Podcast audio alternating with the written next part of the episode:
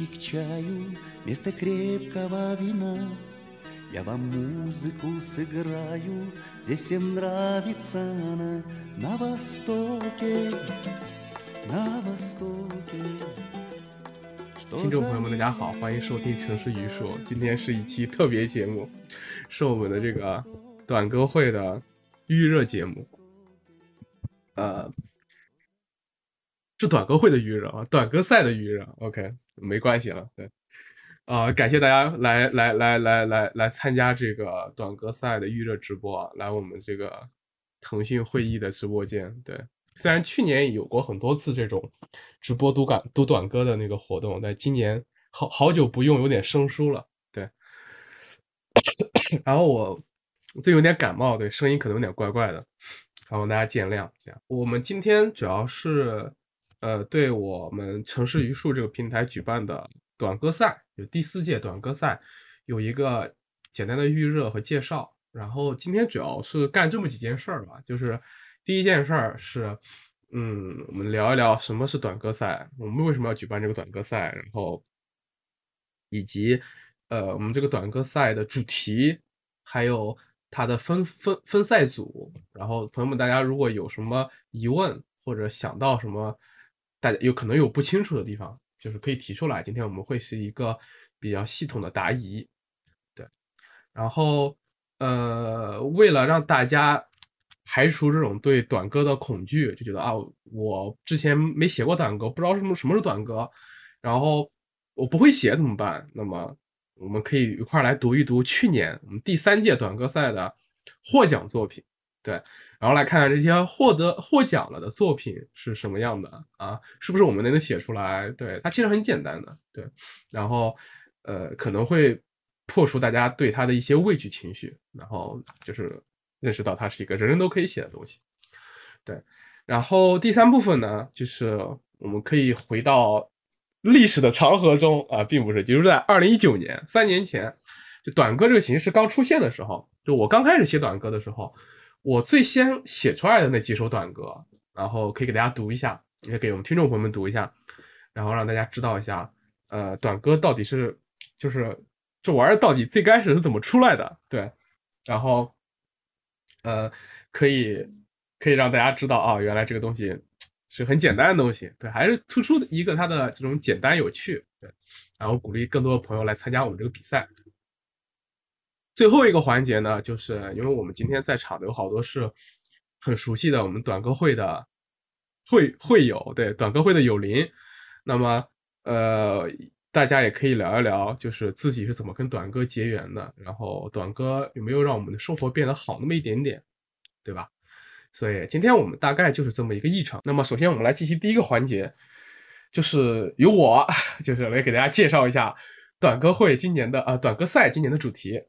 今年短歌赛的主题呢，呃今年的短歌赛的主题是缝隙，然后呢具体来讲是城市的缝隙。然后这个短这这个题目其实是花了我好长时间才想起来想想出来的，就是从今年的短歌赛比去年的短歌赛推迟了一个月，这件事情上就能看出来。对，今年的短歌赛的主题真的是让我费尽了心机，因为去年的短歌赛的主题我我觉得非常好。对，去年短歌赛的主题是人住食酒，人建筑爱人建筑食物和酒，对，然后这是我认为的我们生活中可能是。最重要的四个四件事情，对，对，就是可能除了衣服之外，对，就这就就是这些事情了。然后我想是把它凝练成一个生活的主题，然后去启发大家去观察自己身边的这些这些我们每天都在发生、每天都和他们在一起的事情，然后再发现这些事情中有没有什么东西是我们所遗漏的啊、呃，有没有是什么东西能够启发到我们，或者是引发我们的情绪。啊，然后我收到了非常非常多很棒的短歌，尤其是爱人组，对，还有还有还有建筑组，因为我的建筑师朋友比较多，对，也给了我很多启发。然后去年是一届很棒的比赛，那么今年，对，按按按照我们的想法，就是每年都要有一些新的突破嘛，所以说今年的短歌赛主题就把我难到了。我当时就在想，到底能想一个什么样的主题才能够跟去年那个人住十九有一个抗衡呢？对，呃，到最后呢，就是想到了一个题目，就是城市的缝隙。呃，这其实跟我去跟去年的主题也有关系了。去年短歌赛办完之后呢，我觉得自己已经走上人生巅峰了。对，我觉得是一场让我自己来，在在我在我自己来看，都是一场很难忘的回忆。然后我觉得我可能再也办出来办不出来比去年更棒的比赛了，所以我决定隐退。对，我就要跟我的朋友们说，我以后不想再办短歌赛了，我想去把自己的全部精力去转移到我关注的建筑上面。然后在当时我脑海里面有了一个大概的想法，大概的构想，就是我想做一个叫城市榆树的事情。当时还没有想好具体会是什么，当时可能会是想是一个关于建筑或者关于城市的一个系列研究，然后有一些文章，有一些访谈，有一些实践，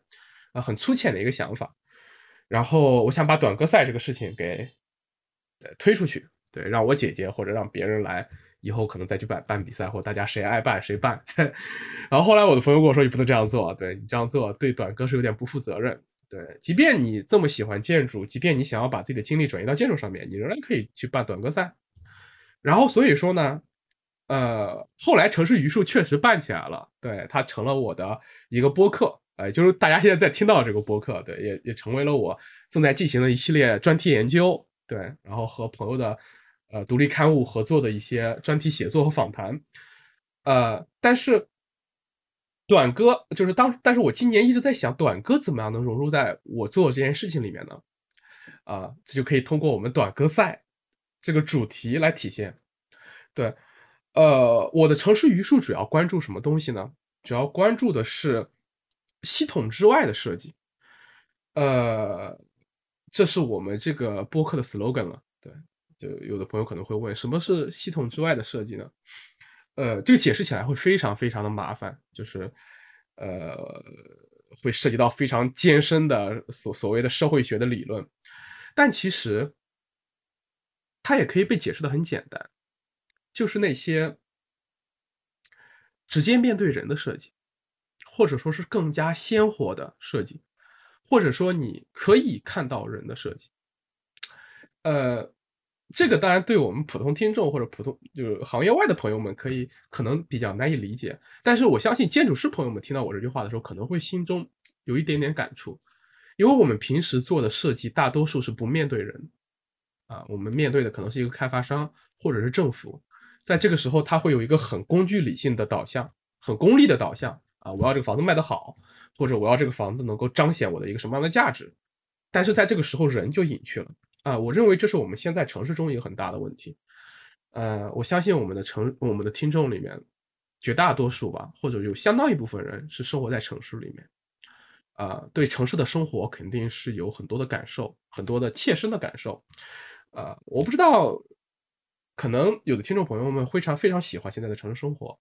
但是我们不得不承认，现在我们的城市生活其实面临着很多的问题。对，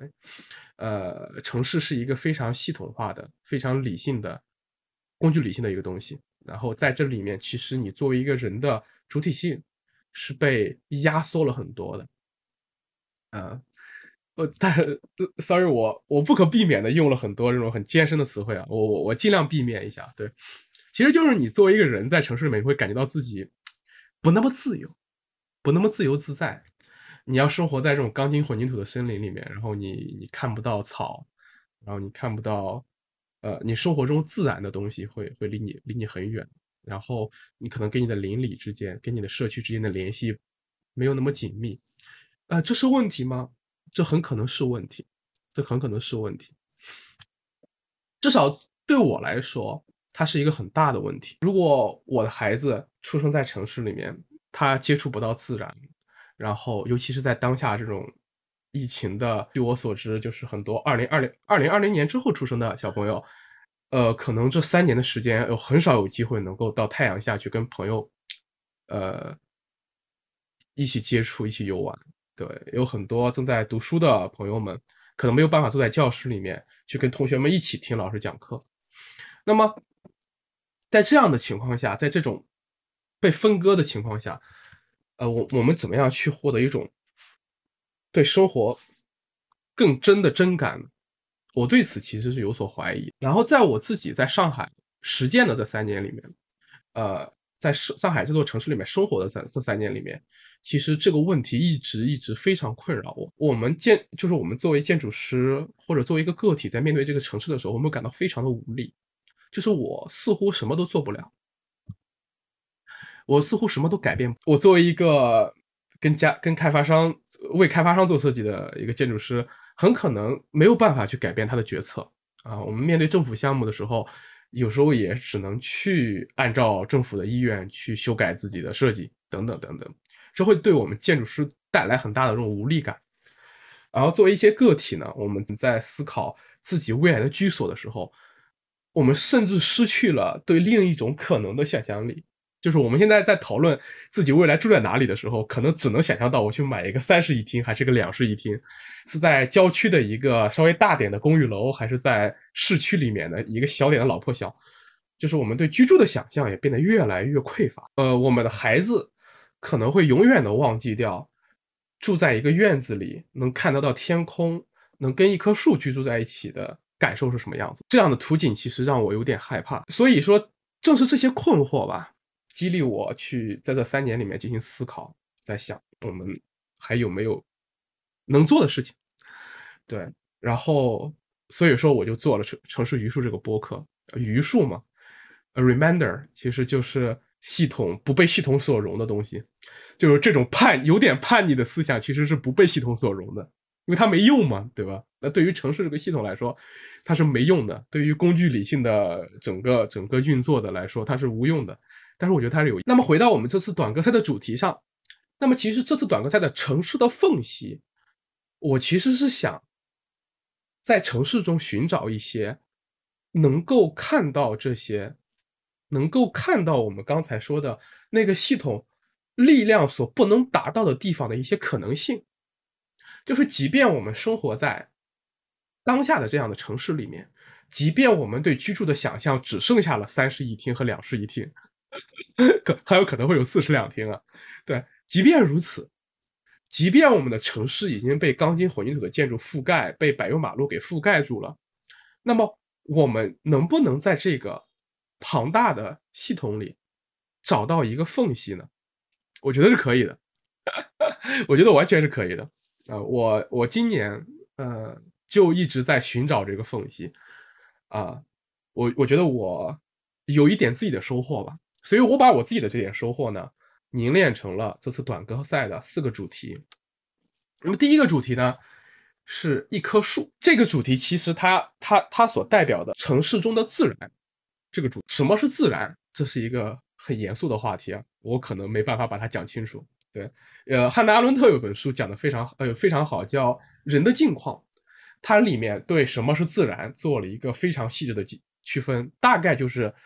把自然和人工作为一组这种对立的要素啊、呃，这这一组张力来进行来进行论辩。我认为这个这种这种辨析方式是很好的。自然的东西它应该是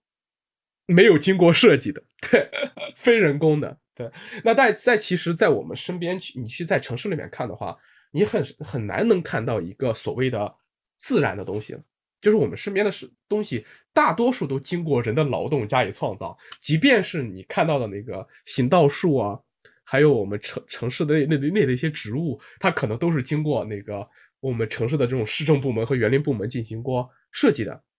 但是即便如此啊，即便如此，我们仍然可以在城市里面找到很多自然的痕迹，如果你愿意去找的话，能找到的。对，就比如说你们小区里面的一棵树，它可能是被一个人，呃，或者是被一个机构有意的栽种在哪里的，但是我们人类对它的控制能力可能也就只能控制到它长在哪里了。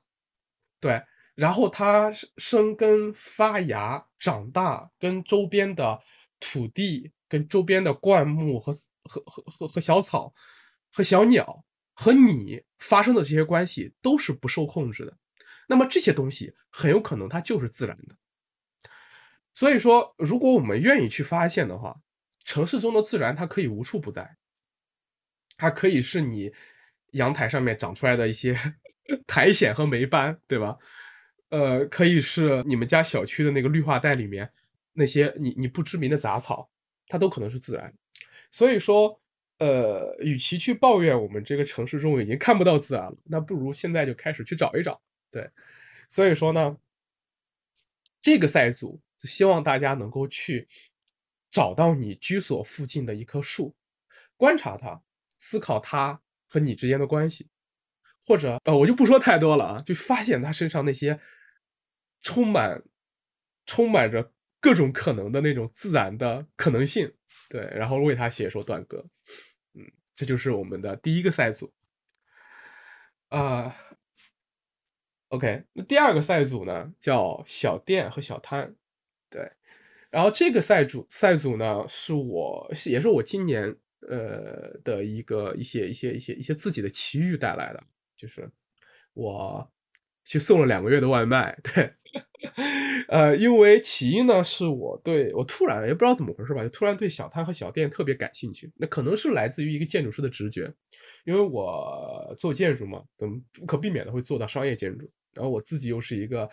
这种有学术病、呵呵有这个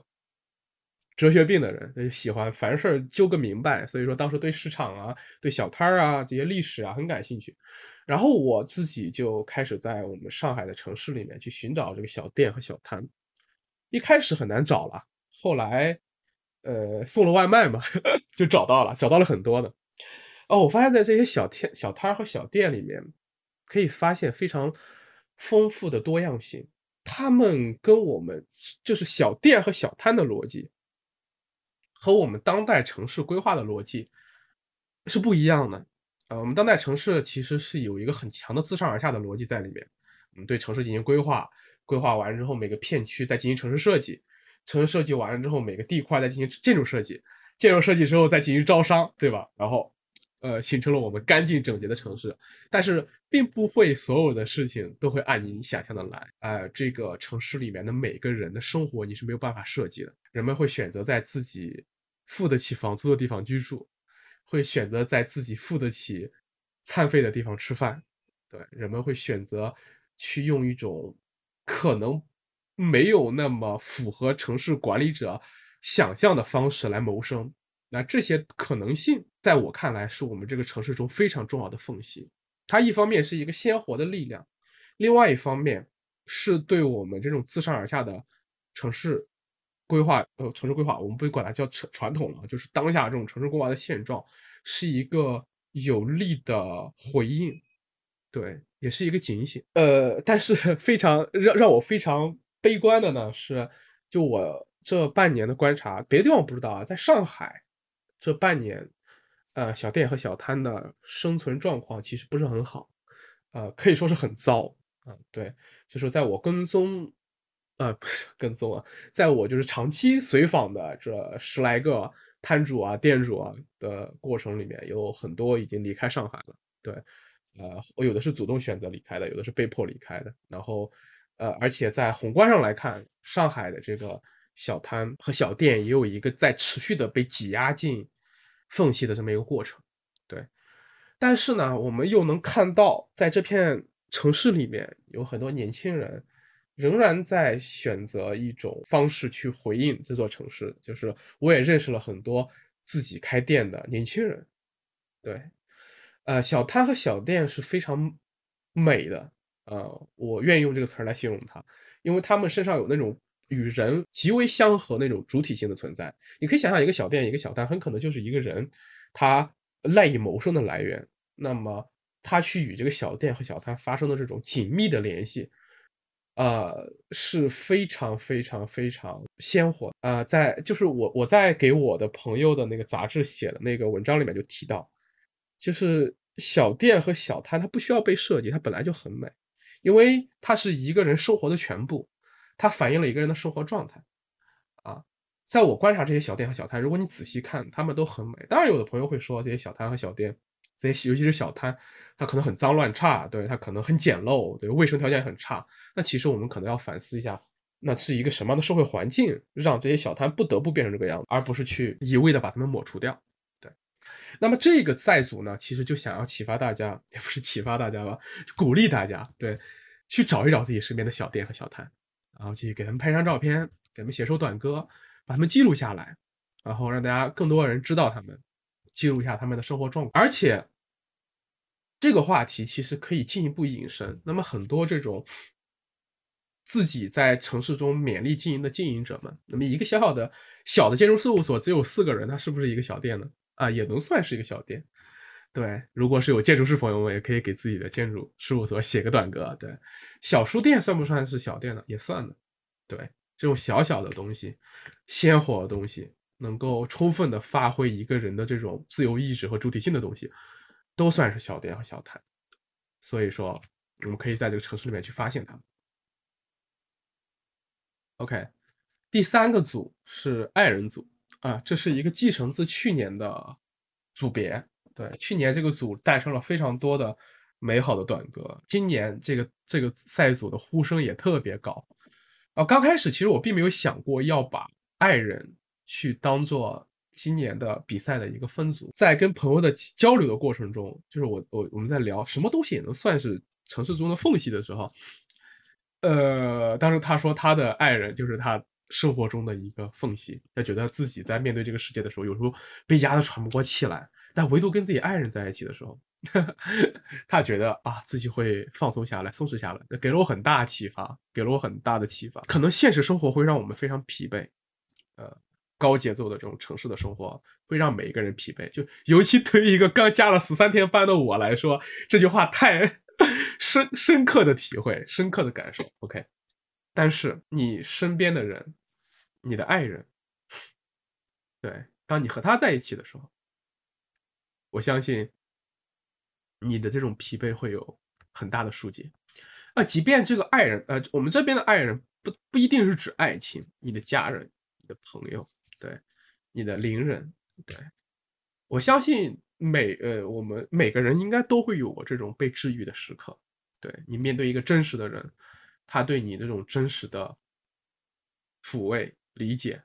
你跟他在一起的时候，你感受到自己的存在。我觉得这个东西是对我们有着很大的抚慰的作用的，所以说，今年我们把爱人组继承在我们这个城市的缝隙的主题里面，是我相信人，鲜活的人，我们身边的人，也可以成为我们在面对这个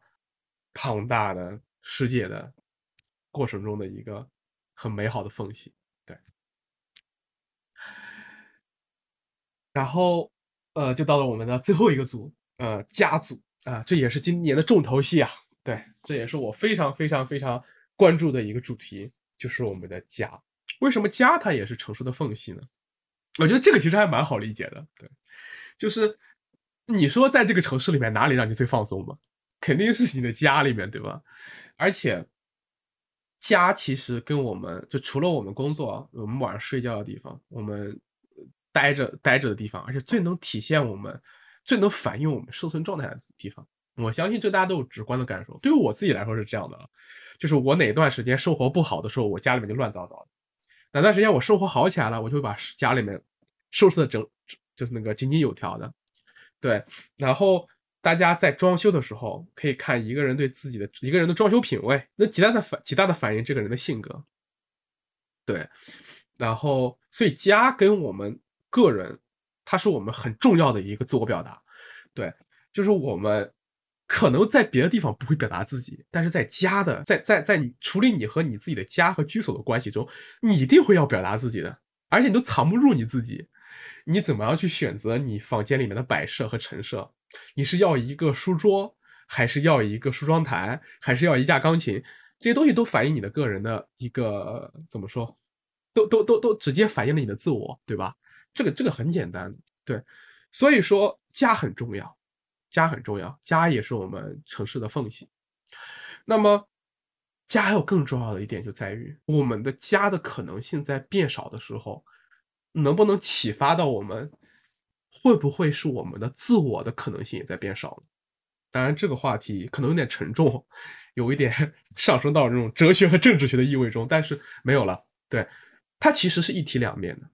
如果家体现了我们的自我的话，我们的家变成了现在的这个样子，就是我们对家的想象只剩下了两室一厅和三室一厅的时候，那么我们的自我在这个现代社会中是不是也被某种东西给限制住了呢？这个是我觉得是很有可能的啦。对，这是这是这也是我自己的研究的课题的一个非常重要的一个面向，就是居住的另一种可能。啊，当然这是一个漫长的题目，我也会做下去。但是呢，在这里我们不做这种非常严肃的建筑学理论的辨析啊，但是我还是想启启发大家去看一看自己的家。啊，对，看一看，鼓励大家，不是启发大家，鼓励大家去看一看自己的家，对，仔细的看一看，看看它，就可能会像一面镜子一样反射了自己的情况和状态。那么你把它记录下来，写成一首短歌，分享给大家，我觉得会是很很棒的感受。你也可以去，如果现在你是一个像我一样的人，居住在一个租来的房子里面啊，那也没关系，那也是你的居居所嘛，你可以把它拍下来，然后。去去去去去去写首短歌给他。如果你对现在的当下的状态非常非常不满的话，那我还可以做出一个让步，你可以画一个你理想中的家，对，然后为他写首短歌。呃，这个也是我很鼓励的，就是想象家的另一种可能，对，一个好的居所会是什么样子的，应该是什么样子，对你来说应该是什么样子的，这很重要。而且这也体现了我自己作为一个建筑师的态度吧，就是我自己在做设计的时候，当然我做设计大多数都是面对开发商和政府的这种，就我说的这种系统化很强的设计，也是我做的很痛苦的设计。但是如果我跟我身边的朋友做设计，或者我给我的家人去做设计的时候，我会花大量时间去聊天，会让他们去去说出来自己是个什么样的人，自己想要一个什么样的东西，然后我们一起来判断它。它是不是好的？对，我觉得这个过程也是一个非常重要的过程。就是虽然我自己作为一个建筑师啊，但是我还是希望大家去把对家的定义和对家的家的想象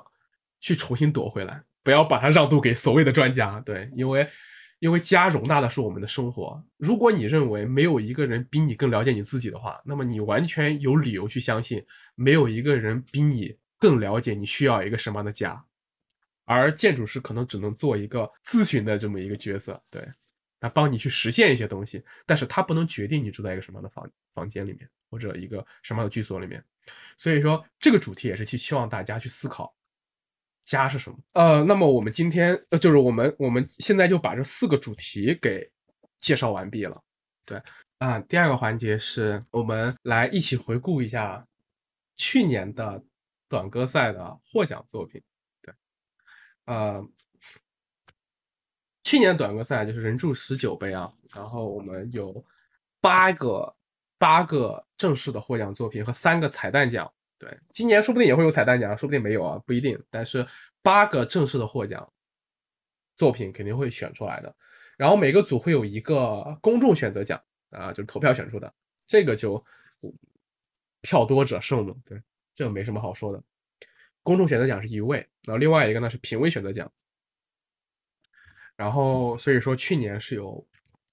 四个组，每个组有这么两个两个获奖的作品。那么我们可以从爱人组开始啊，我们来看看去年的爱人组的两个获奖作品啊。OK， 嗯，去年的这个爱人组的公众选择奖。是来自五日娥的这首啊、呃，那我来给大家读一下：不准生我气，那雨天你这样说，这是拒绝吗？不，这是征服。我想，你来是要我的心。呃，这首五日娥的作品是在爱人组里面最后投票获奖，就是那个投票获票数最多的一首。然后当时我印象特别深刻的是呃就是我有很多很多朋友跟我说这首这首那个是他们最喜欢的，其中有一个我朋友是是一个哈萨克哈萨克姑娘，她当时说这首就很符合她的那个在恋爱中的某些状态，对，呃爱的爱其实可能会有很多拉扯的，对，爱之中可能会有这种征服和占有，但是我们心甘情愿沦陷其中，对。这是去年的公众选择奖的获奖作品。爱人组的评委选择奖的获奖作品是这首，名字叫《我是风》。呃，我来给大家朗读一下。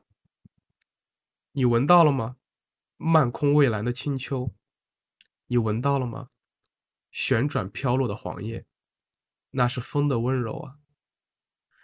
这首是我管它叫二三三啊，就是二三三这位朋友写的。然后这位朋友是我们短歌短歌赛的老老选手了，他参加了很多届，还参加了建筑大王举办的鸟赛，他经常获奖，对，就是很厉害的一个一个朋友。然后这首短歌呢，它的评委其实是比较特殊的。那去年我们的短歌赛的所有的报名费，最后是捐给了上海呃重庆支陇呃社会服务中心，对，是我朋友的一个公益机构。然后他们主要是给这个聋人儿童做一些社会教育的。那么我们去年的爱人组的评委呢，是在那个呃乌鲁木齐聋人学校，呃这个学校里面的那个小朋友们选出来的。对，当时是把这些作品打印下来，然后给小朋友们读，然后他们喜欢哪首呢就选出来，然后最后投票得出来这一首。然后是这一首。给我的时候，给到我的时候，我当时觉得呵呵意料之外又在情理之中。对，嗯、呃，作者的修辞非常棒了，对，运用这个通感，写秋日，写黄叶，写风，对，然后都是感受，都是感受。孩子们失去了听力，但是他们对世界的感受并没有因此丧失，他们反而变得更敏感。所以这种这种通感的感受可能让这些小朋友们感同身受，所以说这是一首很是温柔的短歌，然后也征服了我们的评委。对，这首也是我非常喜欢的一首短歌。然后二三三同学今年也参赛了啊，对，也是我们今年的强有力的竞争选手，大家但大家不要紧张，对，很简单的 OK。 呃，第二个组别呢是这个建筑组啊、呃，建筑组啊、呃，首先是公众选择奖。啊，获奖者获奖的作品是这首《笼》，笼子的笼啊，啊，我来给大家读一下：寻理性荣光，路过这一隅荒凉，方行斗兽场，都说是政治权杖，可叹击碎了梦想。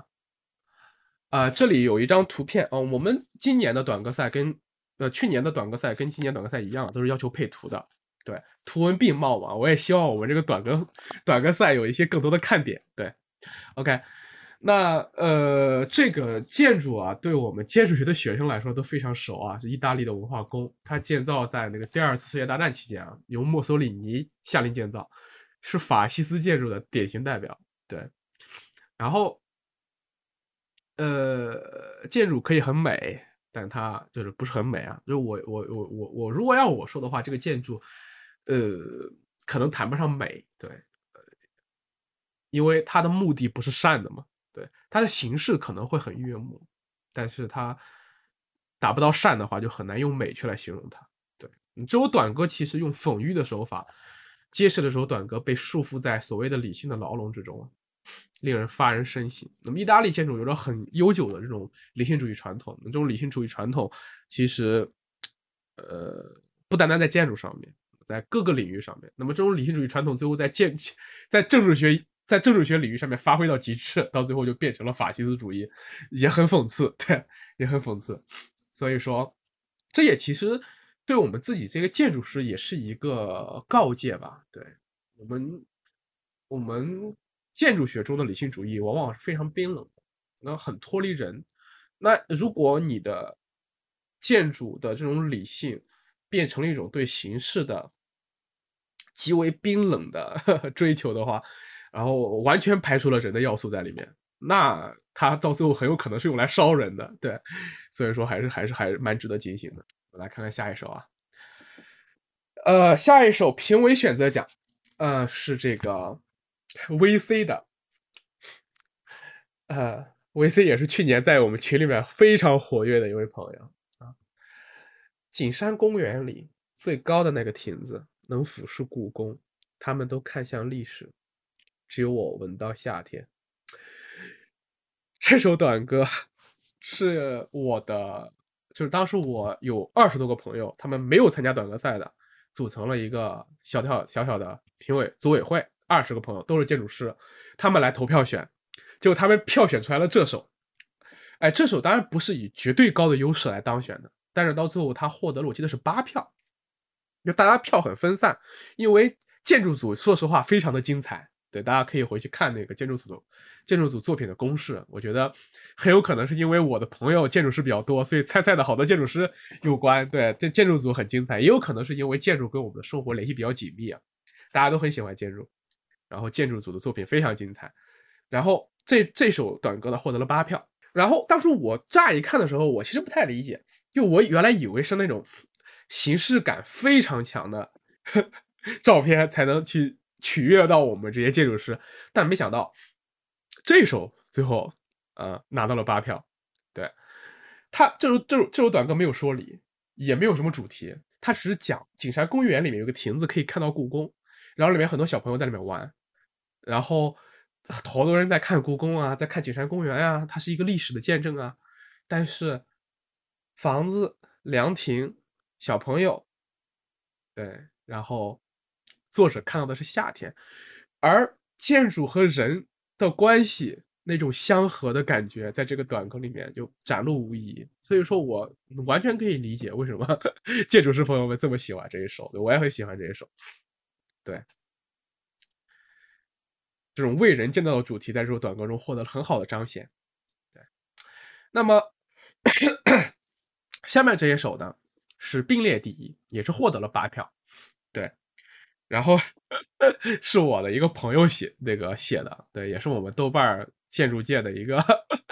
很有名的朋友，一个友邻。对，然后他能获得这个短歌的作品，那个那个那个那个那个那个那个，他能获奖，我也不是很意意意外了。对，这首就是我刚才说的那种很有形式美感的作品。OK， 我来给大家读一下啊。柏林的土溪，苍穹下白雾笼罩，瘦的黑犄角。在冬夜的长廊中永不止息的奔跑。 OK， 这首呃，这应该是，我不知道是哪儿，我都没问在哪儿，可能是在意大利或者是在西班牙，应该是在意大利的一个、呃、廊道里面。对，然后嗯、呃，无尽的长廊是我们建筑中非常重要的要素和意象，然后这种形式感也非常强。对，我们可以就这种形式，我们可以追溯到很很久远之前，古希腊的神庙，然后中国呵呵中国的古建筑中也有很多这样的场景。对，这种无尽的感觉，时间和空间有了一个重，就空间和时间有了一个重叠。然后小万姐姐捕捉了这个场景之后，给它赋予了非常充沛的情绪和意境。对，然后当时我还不知道为什么是瘦的黑犄角。后来有那个有一个朋友，我记得是那个白猿吧，就现在也在我们这个直播间里面。他当时提醒我，这个瘦的黑犄角可能是这个呃柱廊的影子。对，我觉得还蛮受启发的。对，对，这就是我们的这个建筑组的这两首获奖作品。第三个组别实物组啊、呃，两个奖品呃不两两首两首两首获奖作品啊，呃。首先还是这个公众选择奖，叫一贯堂，满满一贯堂，全都拼命仰着头，可怜巴巴的祈求，再吃一颗吧，我们挤得冒汗了。这首是很甜的一首短歌呀。对，食物组里面就是能够想到血糖，我觉得也也不让人惊讶了。对，因为我相信是喜欢吃糖的人不在少数，我就特别喜欢吃糖。对，应该多吃点甜的，因为生活太苦了。然后是这个评委选择奖，去年的这个实物组的评委呢，是我们的赞助商啊、呃，就是 Mimilato 上海的一家冰淇淋店啊，他们来做的来选的。对，因为他们赞助了这个实物组，所以实物组的评委就由他们来做。然后呃，他们选出来的这首呢比较特殊，对，我来给大家给大家读一下啊。青青河边草，滴水和泥饭做好，不知是否有马儿愿意来吃饱，不负我儿心思巧。这首短歌到最后我们也不知道这首这个玩意儿写的啥，但是呢它应该是给马吃的一种东西，就是这个短歌里面说的来看。然后呢这个这位这位作为作者是一个年轻的妈妈了。对，然后很厉害，他也写，他也去参加过植物大王的鸟赛，呃，不，接住他我的鸟塞，对，获得也也得过奖，对，然后那个呃，这首这首短歌里面，那个当时我还我还我还我还蛮有疑问的，而这个我们的评委选这首来作为这个获奖作品，也也不在我的这个也也不例外，也也也让我不不意外，因为他们就他们的Mimilato就是那种喜欢这种怪怪的东西。很自然 ，OK， 呃，最后一个组别是酒神组，对，那个去年就是我觉得酒组显得不那么霸气，就给它起名字叫酒神组，对，然后酒神组也是一样的，就两个获奖作品，第一首，呃，就是我们的公众选择奖，我来给大家读一下：自杯盏漫游，记忆抵挡住遗忘，要死在今夜。子弹开化野蛮人，给酒不然就放枪。这首显然是在喝大的时候写的，对。然后，呃，我不知道大家有没有喝短片的记那个那个那个那个那个经历啊？反正我是经常喝短片，在在去年的时候我喝断了几次啊，喝断两次都是喝嗨了。就是如果你喝喝喝断片的话，就就会感觉到这种感受，对。记忆抵挡住遗忘，然后。整个人折叠了，对，然后到最后就疯狂问人家要酒，你不给酒我就要放枪，对。杯盏被遗忘的回忆，这都是我们在醉酒的时候的共同记忆，对。而且酒神精神其实就是一种关于爱与死亡的精神，所以说这首短歌在去年很能戳到我们这些酒鬼的点，对，可以可以理解为什么他能获得这么多投票票数，对 ，OK。下一首是评委选择奖，评委选择奖的这个评委呢是我们的赞助商上海的一家酒吧的所有的店长和员工，呃，所有的就是所有的合伙人和员工吧。然后这个酒吧也是我非常喜欢的一个酒吧，也是我经常去的一家，叫饮料，在城东南路一百二十八号。对，然后他们选择了这首，然后给出了评语，我们给大家读一下。叫下次不喝了。对，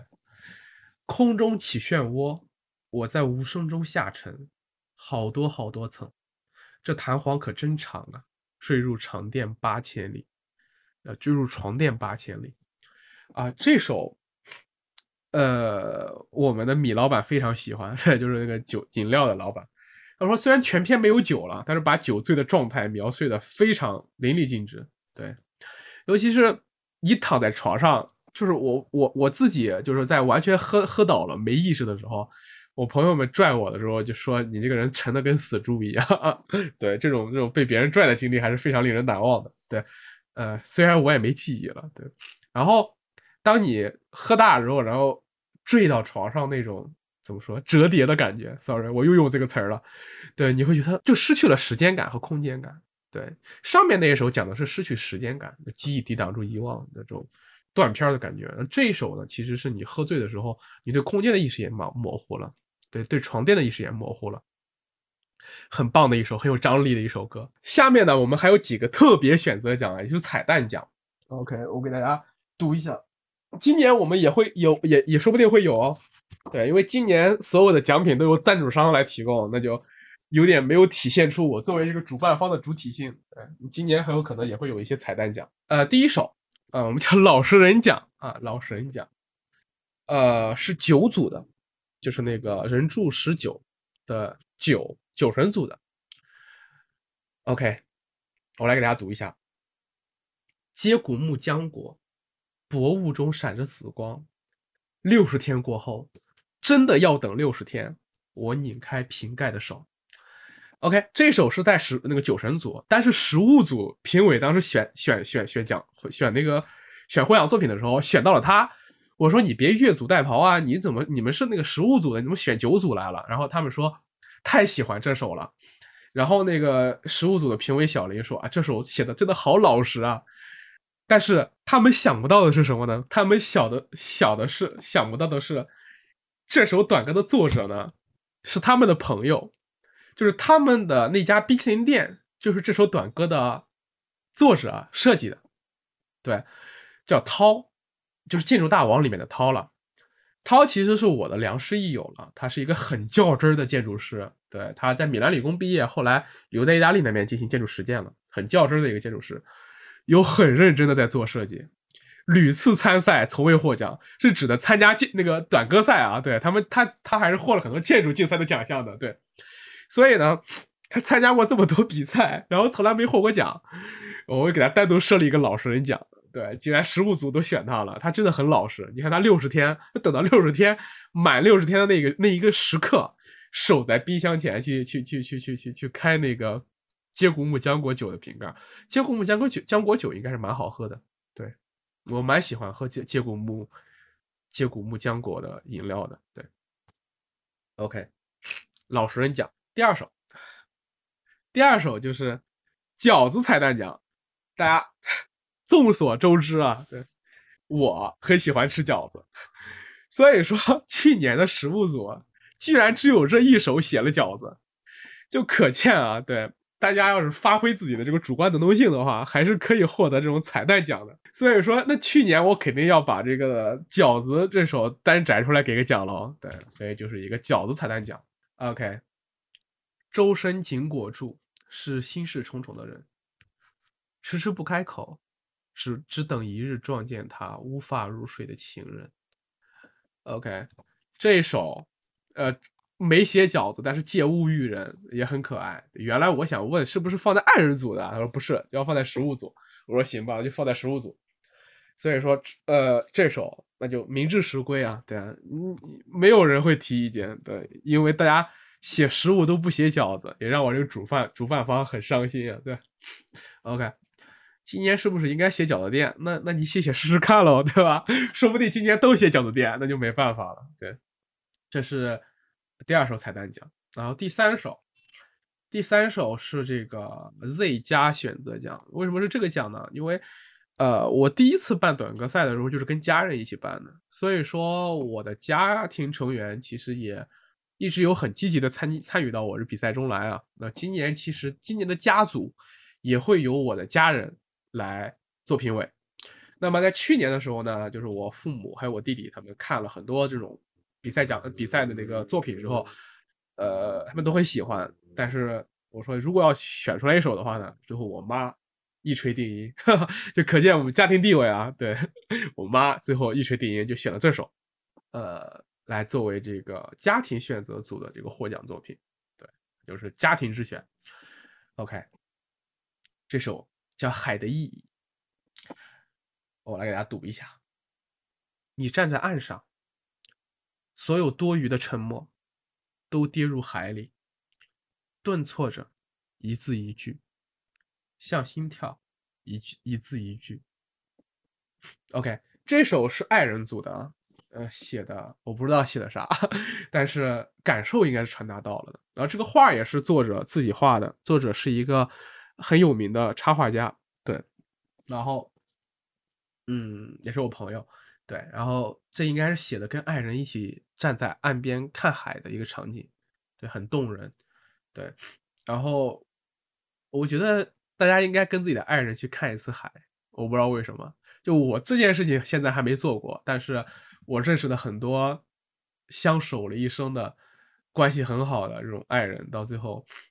呃，跟我聊天的时候，对这种在海边的记忆都是很难忘的，包括我爸妈。对，最后就是说我我出生在一个我出生在一个离海很远的，也不算很远嘛，离海蛮远的地方。对，然后最后后来我我爸带着我妈搬到了一个靠着海的城市。对，现在好，现在上海好像也是一座靠着海的城市啊，但是看不见海，想要看海要到去金山去看，差不多吧。对，想看还是能看到的哈。OK。Uh, OK， 我们呃第二个环节也结束了，这就是去年的获奖作品啊、呃，总共应该是十二首，对，十二首，九首的常规的，三首彩蛋奖。那么今年呢，今年至少会有八个获奖的作品，对，今年至少、啊、会有八首获奖作品。那么其实呢可能会更多哦，然后大家可以踊跃参加。然后我们每次这个。这边我问了，这些作获奖作品能在公众号找到吗？都可以。我读的这些作品，包括去年的所有参赛作品，包括我写的所有短歌，都都可以在我的公众号里面找到，对，都可以找到。然后你可以到我的公众号，就是城市语数里面找短歌赛这个标签，点进去，里面就是历次比赛的呃公式和获奖都在里面。我们已经办了，这是第四届了，对，呃，历史悠久的、传承悠久的大赛，对，非常悠久，悠久疯了。所以说今年大家的话也可以踊跃参加，而且呢。呃，首先呢，就是说获奖概率还是挺高的，对。你看去年总共对一个组有两个获奖作品，呃，至少有两个，对。而且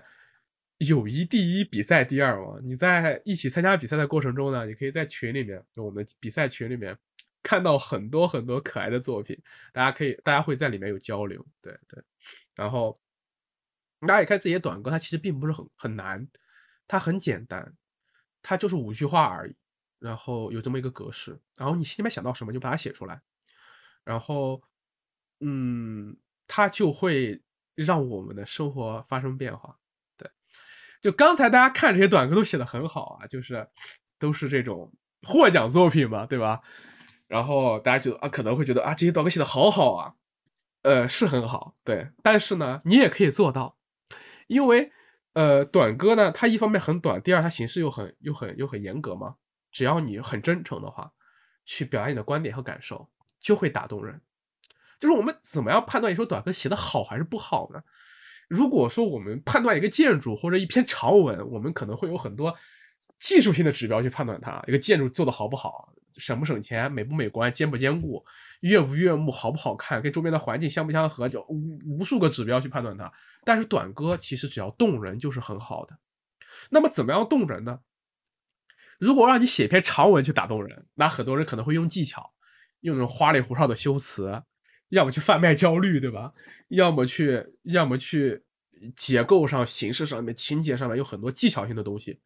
但是短歌不需要，短歌想打动人很简单，只要你足够真诚就够了，就很简单。对，呃，去年的这些短歌，其实就是去年的爱人组，尤其是爱人组、建筑组涌现出来非常多很棒的短歌，可以说每一首都很棒。然后当时，尤其是爱人组啊，我转给我那些编辑朋友们，他们都说要有一百首这样的，就直接给你出个集子。我说，我说，而且他说就是让他们摘出去一首都摘不出去，就觉得觉得每首都很好，就为什么呢？就因为大家有的写，就内心想写。如果你真的有爱人，对，有你喜欢的建筑和场景，那个东西打动你了，你要相信你是人，我也是人，能打动你的东西一定能打动我，只要你用一个克制有很好的方式去传递出来，对，就就有这种信念。对，我觉得短歌是一个很好的装置，可以让我们感受到这种彼此的心意相通。就每次我觉得对这个人类要失望的时候呢，读读短歌就会很开心。对 ，OK。那么读了这么多，呃，获奖短歌呀，那么给大家去找一下自信，对，怎么办呢？去读一读最早的短歌。我我这里正好可以回答一下，今天有一个朋友问我，短歌跟诗有什么区别？他说，一直对这个抱有疑问。然后 OK， 我可以在大家在这里回答一下，短歌跟诗有什么区别？严格意义上，短歌可以算诗的一种。对，为什么呢？因为短歌其实就是日本的弹卡，弹卡就是那个就是日本的俳句，大家可能知道，俳句是五七五，弹卡是五七五七七。我这玩意儿其实是个二手货，就日本人先这样写，我把它变成中文的，其实也不是我了，可能之前就有人这么搞过，但是我不管，对，我我一直用中文写，我觉得大家可以用中文写。它就像我们中国以前的这种五言律诗啊、七言律诗啊、五言绝句啊，或者是那种。填词牌的一个东西，它其实又有一个强形式去限制的一个东西，所以说在这种意义上来讲的话，它当然算诗，它当然算诗。这个时候我们就要问诗是什么，诗是什么，对吧？诗是什么呢？如果我们回到最初诗的定义，诗就是《诗经》啊，那就是小短歌呀，对吧？就是大家在那个民间唱的小调，那个祭祀时候唱的歌 ，OK， 那个是诗。但是随着时间到了当代，到了我们当下，诗被赋予了一个别的含义，就是首先它是浪漫化的，就现在大家对诗有一种浪漫化的想象，就是认为诗是用来抒情的，认为诗是高雅的，认为诗是浪漫的，认为诗一定要形式上很美，然后在主题上很高雅，反正对诗有一大堆浪漫化的想象嘛。或者有的人认为诗是一种纯粹的自我表达，等等等等等等，这种这种想象是很浪漫化的。那如果你说这个东西是诗的话，那短歌肯定不是诗，对，短歌肯定不是诗。就是首先，其实这里就是表表达我自己的一个态度，就是我对当下这种对诗歌的浪漫化的想象，其实是一种不太、不太、不太喜欢的。对，那么，那么，那么短歌是什么呢？短歌我倾向于认为它就是说话，然后在这个说话的时候呢，我给自己一个限制。如果不给你限制，让你去随便写的话，你就会写成那首诗。我我不说你啊，就是我，如果让我自己不给我限制随便写的话，我就会写成那种。就是那种很 cliché 的，就是那种很长一大段的，不知道在写啥那种东西，就是充斥着浪漫化的自我想象，觉得怎么怎么怎么样，或者是一些不知道什么东西。但是有了一个形式的限制之后，有了一个五七五七七的形式限制之后，要求你必须把你的那些话装在这么一个小东西里面。它有个什么样的好处呢？就是如果你的表达在过去非常非常的粗野或者是不加修饰的话，短歌这种形式可以帮助你去学习怎么样去修饰它。因为五七五七七是一个，就是如果你写的多的话，你会感觉到它其实是一个非常精巧的精巧的结构，就是五个字和七个字跟汉字的表达其实是天生相合的。对，它会帮着你把你的语言变得凝练简洁，而且它在里面有这种叫什么赋比兴的可能。对，就是五七五，你在里面，它给了你抒情的空间，给了你对仗的空间，给了你很多空间，但同时它又帮你做一个限制，所以短歌可以很好的帮助你对中文表达进行修辞学性训练。所以说，这话有点说的上价值啊，但是我跟我弟弟确实是这么去这么去教他的。对，就是你可以通过他来学着怎么说话，对，学着怎么好好说话，这是一。第二。如果你平时的表达过于自我的话，就比如说你喜欢写那种长、很长、很就是很长的那种东西的话，它会帮助你把你的语言精简成一个小而精悍的、丰富的东西。对，去帮你剔除掉那些，帮你剔除掉那些过度的修饰，让它变得，让你知道自己在表达东西中那个最重要的核心是什么。OK， 啊、呃，说了这么多，其实都在夸短歌，但是。但是我还是想说的是，它跟它跟所谓的诗是不一样的，但它又是诗，它又是诗，对，它是一个背负着一个传统的外壳，但是又非常具有生命力内核的东东西，至少在我看来，它是这样一个东西，所以鼓励大家去多写，对，它很简单，对，它很简单 ，OK， 呃。啊、呃，还有什么疑问吗？对，可能有很多朋友是刚刚新进来的，因为我们在第一个环节里面，呃，讲这次短歌赛主题的时候有一个答疑环节，但那个答疑环节大家没疑问，现在有什么疑问可以说啊？对，呃，如果没有什么疑问的话，我们进入到下一个环节，就是那个读这个读最早的短歌的环节。对，这个短这个环节算是小彩蛋了。OK， 就是。我最早开始写短歌是在二零一九年的秋天，就差不多是现在这个时候，比现在稍微早一点。当时呢，我还在新疆，我在那个乌鲁木齐读书。嗯、呃，那应该是一个周一，哦，不知道啊，我看看啊，我看看二零一九年的九月十九号是周几，我都忘了，不会是周三吧？打脸了。等等啊，我看一下，二零一九年的九月十九号。啊，果然是周四，对 ，OK， 二零一九年的九月十九号是个周四。那天，呃，我应该是刚从乌鲁木齐，呃，应该是刚过了中秋节的假期，但我中秋节的假期呢，跟着我导师一块儿去吐鲁番调研了。哎、呃，每次去吐鲁番调研都是很很辛苦的，就是会流鼻血，太干了。对，每次一换季，我要么感冒，要么流鼻血。然后当时呢，呃，我刚回到乌鲁木齐。然后，呃，忙完之后有一阵儿可以休息的时间，对。然后当时我走在那个学校里面那个路上面，突然流鼻血了啊！然后赶紧手忙脚乱去找纸啊、找水啊。但是呢，呃，阴差阳错下写了一首短歌，对，然后那我就给大家来读一下这首短歌，这首应该是，反正别人在之前有没有写过短歌我不知道啊，但是是我开启了这个属于 Z 的短歌传统以来的第一首短歌，对，写于二零一九年九月十九号。午休后散步，南边没有一片云，所以没有雨，所以今早流鼻血，明天还会流鼻血。对，这就是一首短歌，这就是我写的第一首短歌。OK， 也很糙的一首短歌，就是一就就记下来了一件事儿嘛，就记下来了一件事儿。对，就很无厘头的写了这么一首短歌，但这首短歌就是。对，就是就是就是后面很多故事的一个开始，对，就是有了这么一首短歌，对，才会有了后面我写过的五六百首短歌，才会有了四届的短歌赛，才会有了这么多可爱的短歌。它的一切一切的开始，就开始于这么一首有点无厘头的傻傻的东西。所以我想说什么呢？所以大家面对短歌这个东西的时候，有有的朋友跟我说他不会写，我说真的没关系。第一，它很简单，它就是五句话，五七五七七，对吧？第二，你不知道你写了之后会发生什么，就就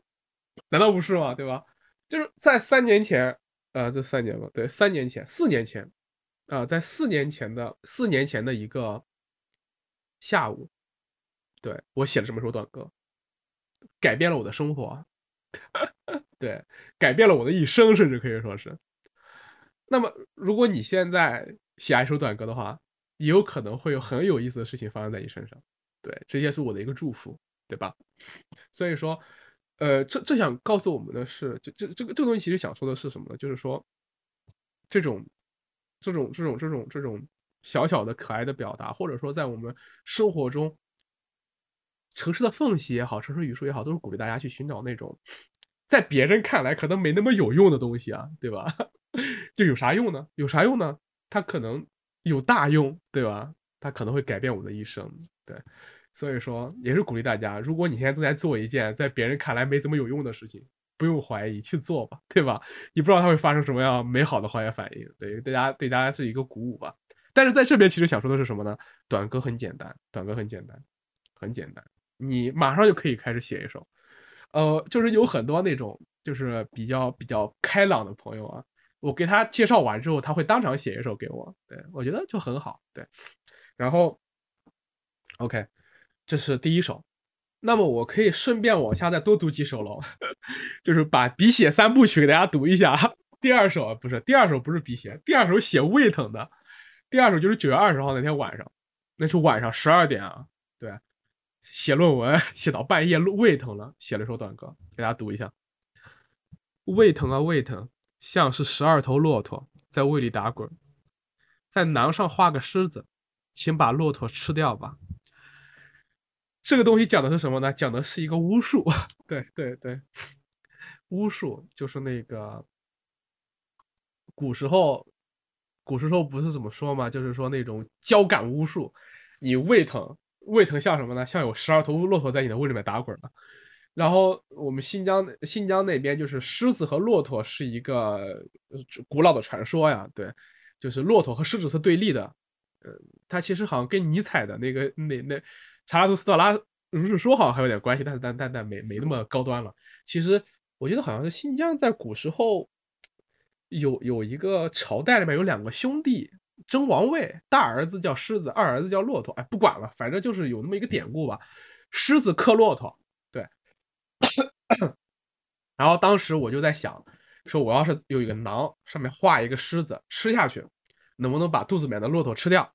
然后就胃就不疼了，对，蛮好玩的，哎，对，第二首短歌的时候就加了点小俏皮在里面，啊，就可爱了很多，对吧？这是第二天，发生在二零一九年九月二十号的一个小插曲，对吧 ？OK， 然后第三首啊，第三首是。九月二十一号，对，一天写一首的节奏啊。OK， 周六啊周六，又早起又流鼻血，又要来加班，你真的是周六吗？你真的是周六吗？这首是对周六的质疑，对，这也是我前天的生活的现状。对，我前天就是顶着感冒头疼去加了个班，呃，周末加两天班。对，我们建筑师经常遇到这种情况，带病加班。啊、呃，第三首其实就是在质问周六，那这首其实也很可爱，对自己夸自己一下很可爱。对，写一首短歌来质问你真的是周六吗？对，这一版就体现出来短歌的一个特性，就是你它有一个铺陈和爆发的一个节奏。前面的五七五你可以去平铺直叙去叙事，它有一个节奏的在叙事。最后两句是七和七嘛，它有爆发的这种对仗的这种可能。对，我们做建筑的人可能会在在在在形式设计的时候有这种共鸣啊，就刚开始先去铺垫，然后在后面爆发。对，很多事儿都有这种共性了，就是短歌是有这种可能性的。在这首里面我就一咏三叹嘛，对对周六进行了质问。然后连续剧啊，周日周日晚上然后又补了一首，周日的下午与其他下午无异，天上没有云，沾着鼻血的面纸换了一张又一张。你可见在新疆因为这个干燥天气，我流鼻血真的没少流啊。一一连写了四首，对，就是都是鼻血，下手还是鼻血，就是前五首里面有四首在写鼻血，然后唯一没写鼻血那首在写胃疼，就可见这个短歌诞生的时候，这跟鼻血是跟流鼻血这件事情是密不可分的，对，很搞笑的。那都读到这儿了吧？第五首也读一下吧。第五首是被鼻血呛醒，是很不好的回忆，满口铁锈味，让我怀疑自己是在生锈的机器人。OK， 这首就带着一些社会批判在里面了，资本主义对人的异化。没有啊，开玩笑的，但就这么个意思吧。比如说短歌是有无限种可能性的，这就是我写过的前五首短歌，很很简单，很无厘头，主题也非常的没有社会意义和社会价值，但是这是一个很很好的尝试，对吧？对 ，OK。然后这是这这个推送呢叫 Z 的一百首短歌，你可以在我的公众号里面找到。它记录了我在二零一九年下半年和二零二零年年初的时候写的一百首短歌，也是我自己，就当时我没有什么短歌赛啊，就是我自己就是存在豆瓣上面写，写了一百首。我看看写到第一百首的时候是什么时候？呃，第一百首的时候是二零二二年的二零二零年的二月十七号，那个时候已经是在疫情里面了，对。疫情里面也是我这个短歌大爆发的时候，也是我写满了这一百首之后呢，才开始办短歌赛，对，就在疫情的时候开始办短歌赛，所以说就是可以看一下这个，可以看到短歌这个形式刚开始的一个萌萌哒的最早期的一个状态。其实写的都很简单，然后也没什么修修辞，也没什么修饰，就是一些有些吐槽，还有一些对，反正乱七八糟的东西，像这首。就可以给大家给大家给大家给他给大家念一下，对，就是六六第六十六首啊，就是二零二零年在一月三号写的。吐鲁番有河，名叫乌鲁克苏河，每次我都会把它看成克苏鲁，请克总给我发糖。这个梗我不知道大家知不知道啊？对，但是我现在觉得很好笑，对，因为吐鲁番确实有时候有一条河叫乌鲁克苏河，对，很好玩，而且短歌可以当日记啊。你看我这首，呃，十二月六号那天，叫导师跟我说，葡萄和苹果给你，但石榴不行，我要带给你师母，石榴是给爱人的。呃，我们在新疆读书的时候，有时候给老师发福利会发水果，它不是一大包一大包的发，它就是一小盘儿，上面有各种各样的水果，给你放到办公室，然后我老师就分。把一些给我，然后他就把他爱人最喜欢吃的石榴带回家，对，很可爱的小场景。就我现在回去看到这首短歌的时候，我就能回忆起来那天下午在那个实验室里面发生的历历在目，就可见就是说你如果怎么说，就是如果你如果你怎么说，就是坚持写的话，你也可以把这些记忆的碎片封装在时间里面留下来，对，很可爱的。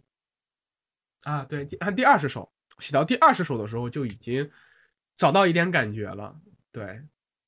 二十首是讲的是午夜的罗马，历史之声如雷鸣，心中的罗马只留下寥寥余音，这使我不敢入睡。你开始抒情了，对，我写到二十首才知道怎么抒情，对，对，所以说很好玩啊。对我我也很。也我也趁着这个机会来看一看自己在那个时候的状态。呃，一百首短歌记录了我的整个大半年的时光嘛，对，所以说也很鼓励大家用短歌来记录自己的时间，对，是一个很好的手段。OK， 我就不一首一首给大家读了，大家如果对对这一百首短歌感兴趣的话，可以到我的公众号"城市榆树"里面去找，对，可以读到这一百首短歌。然后大家也可以自己去给自己建一个文档啊，或者在豆瓣上建一个 tag 啊，然后去自己写，我觉得也是一件很好玩的事情。OK， 然后今天这个就是这个就是我们今天晚上直播的第三个环节了，就是回顾一下我最早写的几首蹩脚的短歌。呃，这里就想告诉大家，短歌其实是一件很简单的事情，就是只要你愿意写，只要你想写，只要你动手写，就一定能写出来。很棒的短歌，然后还有两个月的时间哦。对，就是你可以用时间去打磨你自己的参赛作品，你也可以就我不打磨，我想到一首就写出来，那呢往往能获奖。打磨的太久了，有时候就可能对自自自尊巨着，有时候就不放松。对，所以说不管怎么样，对，希望大家踊跃参与吧。OK， 然后我们今天的短歌赛的第三个环节就这么结束了。然后刚才刚开始进来的时候说自己不知道怎么参赛的那几个朋友，就不觉得自己写不出来那个朋友，尤其我点名那个叫叫叫叫叫叫那个那个那个那个名字我不会念的朋友 ，C H L O E 这个这个词儿怎么念的？回头谁能教教我？这位朋友怎么有信心了吗？愿意参赛了吗？原来是围观组的，对吧？原来是围观的。OK， 有信心就好。对，希望大家多多参赛啊。大云说："我也可能会写。"什么叫我也可能会写？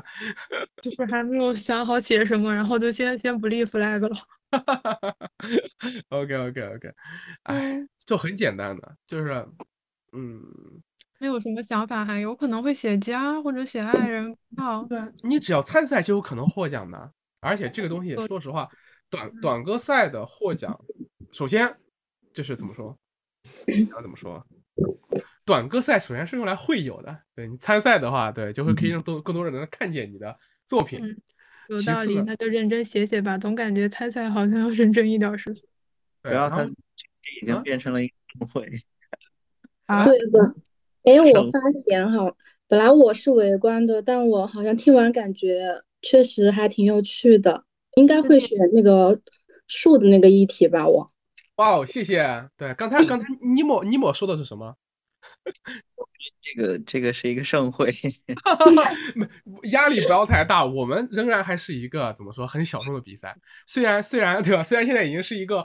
有有众多赞助商赞助的一个赞助的一个一个大赛了啊。对，这边还要感谢我们的赞助商朋友们，对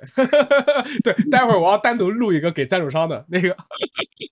感谢他们感谢他们。对对，今年的参赛奖品也非常的丰盛啊，对，在这边给大家介绍一下啊、呃，这四个，我操！我刚才 ，sorry， 爆粗口了。我刚才、刚才、刚才介绍那个主题的时候，忘了介绍奖品了。奖品也非常的丰盛，对，分别是果麦文化、明视、呃，九九读书人和理想国提供的书作为奖品。对，然后每一每一组的书我都有精心挑选，跟我们的主题非常契合。对，然后我、呃、后续呢，呃，在未来的两个月内啊，我会，呃，我会。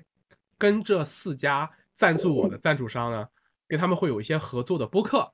然后这些播客呢会首先会仔细的剖析我们每一组里面的一些议题，其次呢，对，然后也会介绍一下我们的书。对，参加短歌赛的好处就是你不用再再在豆瓣上转述了，你现在可以靠实力说。是的，对。然后刚才我看还有谁有什么问题啊、呃？黄小邪问上一届有多少人参赛？上一届我没有统计啊，上一届至少应该是，呃，就是投就是最多的一组爱人组应该是有六十多首奖呃那个作品。能不能看到全部的参赛作品？可以的，可以在我的公众号里面去找去年的作品公示。去年的作品加起来应该有一百多首，将近两百首的样子。对，都非常的精彩，都非常的精彩。对，今年你你得参赛这个黄小邪，因为黄小邪是我姐，我已经决定了，呵呵一定要把把自己的家人充分运用啊啊、呃，都必须配图啊。是的，因为今年的这个主题呢，呃，就是无论是一棵树，还是小摊小店，还是爱人，还是家。它都是有这种怎么说，有一个具体所指的。那我希望呢，你还是能够把这个具体所指通过影像的方式记录下来，因为毕竟我们这个时代，对，拍张照片很简单，对，你可以把你看他的视角和你所表达的东西一起提供给别人，对，然后它有一个相互的关照，对。如果你非常擅长画画的话，也可以画，对，其中一棵树不建议画，其他三组的话，如果你觉得。呃，图片那个、那个、那个、那个照片不够，那我一定要画的话 ，OK。但是一棵树呢，尽量还是这种诚实的去记录自然。对，呃，是以前发生的事情，当时没有拍，然后你可以画出来，你可以画出来，对，你可以画出来，就就就画出来嘛，就很简单的。对，这个呢呢呢呢呢，呃，你你你完全不会吗？对，你你待会儿加我微信，我把你拉进群，让你看看我们以前是画的什么样子的，你就有信心了。对，会看到很多脑洞大开的画作，感觉会啊，对呀、啊，对。然后希望大家多写短歌，对，短歌很美好，短歌是真的可以会让我们的生活变得更好的一个东西。对，我对它有信念，对，我也希望短歌能给你带来快乐。在这个时代，有这种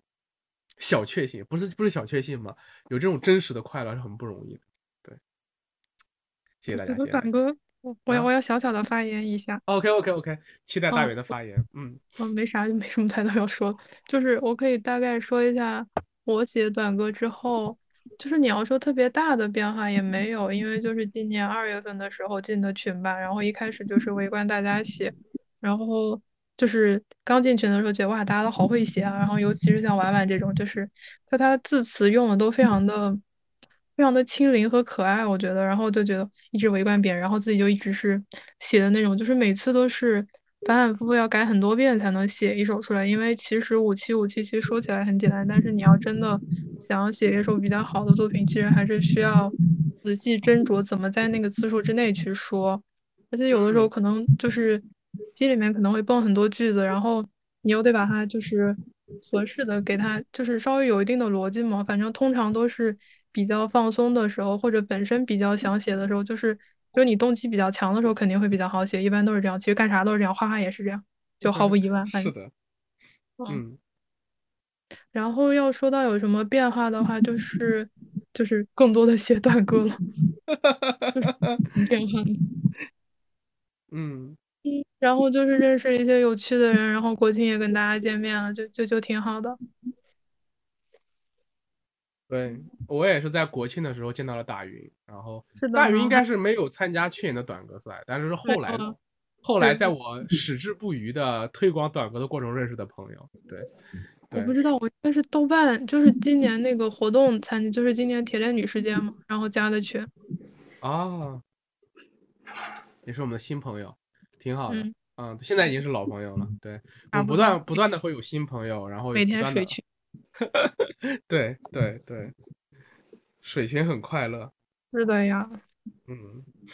对的，所以说所以说短歌是真的会给我们的生活带来改变的，带来，对，泪目了，对。就在这边顺便说一下，我个人的生活也因为短歌这件事情发生了很大的变化。对，我通过通过办短歌赛认识了很多新朋友，这些朋友有的成为了我后来的客户，有的后来成为了我的编辑，有的有的有的有的朋友后来成为了我朋友的朋友的男朋友或者朋友的女朋友，对，就很神奇。对，所以说，呃，而且大家因为这么一个可爱的小东西相聚在一起，会让我们的生活变得更加。丰富多彩吧，然后让会让我们生活产生更多的可能性，对，我觉得这个很重要的，尤其在当下时局艰难，呃，有又有疫情，呃，经济又不太好的情况下，对吧？大家如果能够团结在一起的话，是能够共同抵抗一些事情的。对，我们今天就到这里， OK， 那么谢谢大家，拜拜，拜拜，拜拜拜拜拜拜，嗯，拜拜，拜拜拜拜。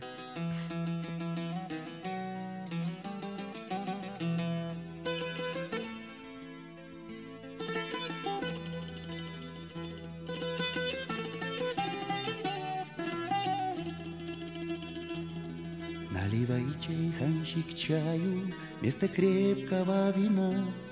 Я вам музыку сыграю, здесь всем нравится она. На востоке, на востоке,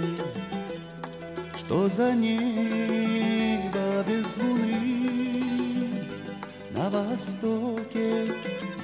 на востоке, что за жизнь? Без чайханы, что за жизнь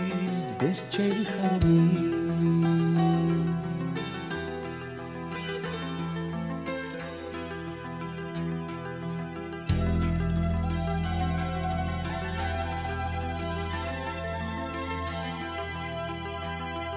Пиала идет по кругу, аксакалы смотрят в мир.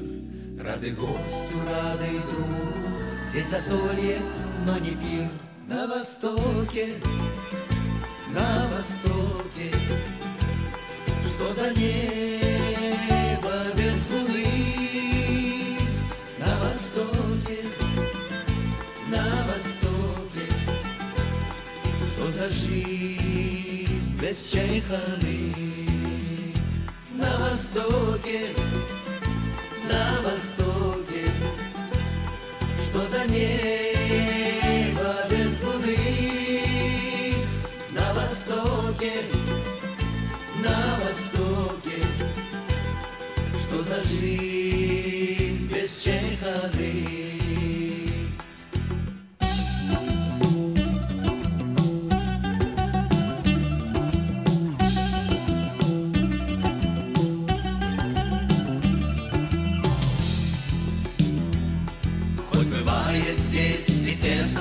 Чайхана, ты чудо-рай,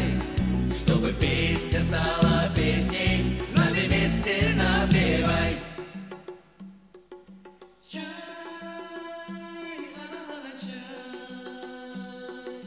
чайхана, чай, чайхана, чай, чай.